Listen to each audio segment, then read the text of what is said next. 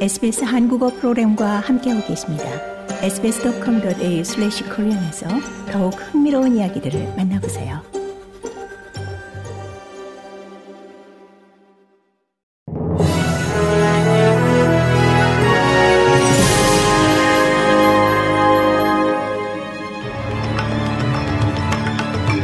(12월 22일) 목요일 저녁에 SBS 한국어 뉴스 간추린 주요 소식입니다.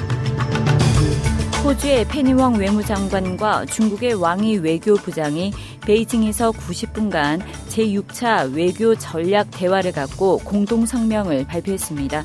두 장관은 공동 성명에서 이 고위급 교류를 유지하고 양자 관계와 경제 및 무역, 영사 사무, 기후 변화, 방위 사무, 지역 및 국제 문제 등에 대한 대화 및 소통을 시작하거나 재개한다는 데 동의했습니다. 또 양측은 1.5틀의 고위급 대화, 중호 재계 최고 경영자 라운드 테이블, 양국 비즈니스 그룹의 상호 방문 등 양국 간 인적 교류를 지원하기로 뜻을 모았습니다. 페니웡 장관은 현재 중국에 억류돼 있는 호주 언론인 책레이와 호주인 작가 양헝준이 가족들과 재회할 수 있도록 해줄 것을 중국에 요청했다고 말했습니다.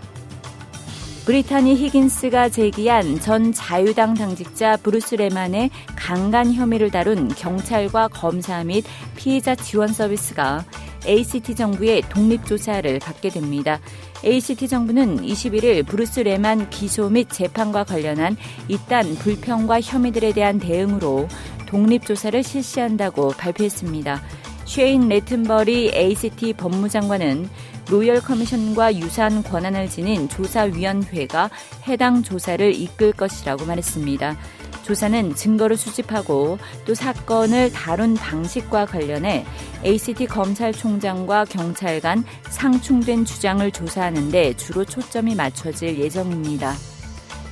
자유당의 5월 총선 패배에 대한 자체 분석 결과 스콧 모리슨 전 연방 총리가 코로나19 팬데믹 대응은 물론 여성들의 우려를 해소하는 데 실패했다는 유권자들의 인식이 총선 패배의 주 원인으로 드러났습니다.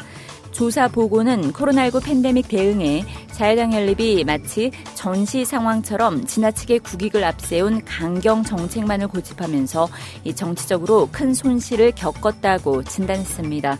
또한 모리슨 당시 연방 총리가 여성 문제에 무관심하다는 부정적 편견이 팽배했다고 지적했습니다. 글로벌 마약 조직의 중심 인물로 알려진 채치로비 네덜란드에서 멜번으로 인도돼 마약 밀수 혐의로 오늘 멜번 치안법원에 출두했습니다. 호주 연방경찰은 59세의 채치롭은 중국계 캐나다인으로 2012년 3월부터 1년 동안 시가 440만 달러에 달하는 메탄페타민 20kg을 호주에 유통시킨 혐의를 받고 있다고 밝혔습니다. 경찰은 이 같은 범죄로 받을 수 있는 최대 형량은 종신형이라고 말했습니다. 고국에서는 내년도 예산안 협상을 놓고 막판 진통을 거듭하던 여야가 오늘 저녁 극적 타결을 이뤘습니다.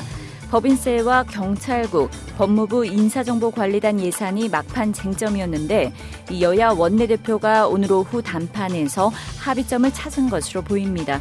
여야는 내일 오후 6시 본회의를 열고 예산안을 의결하기로 했습니다.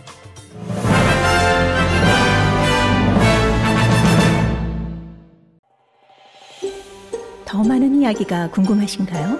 Apple Podcast, Google Podcast, Spotify 또는 여러분의 podcast를 통해 만나보세요.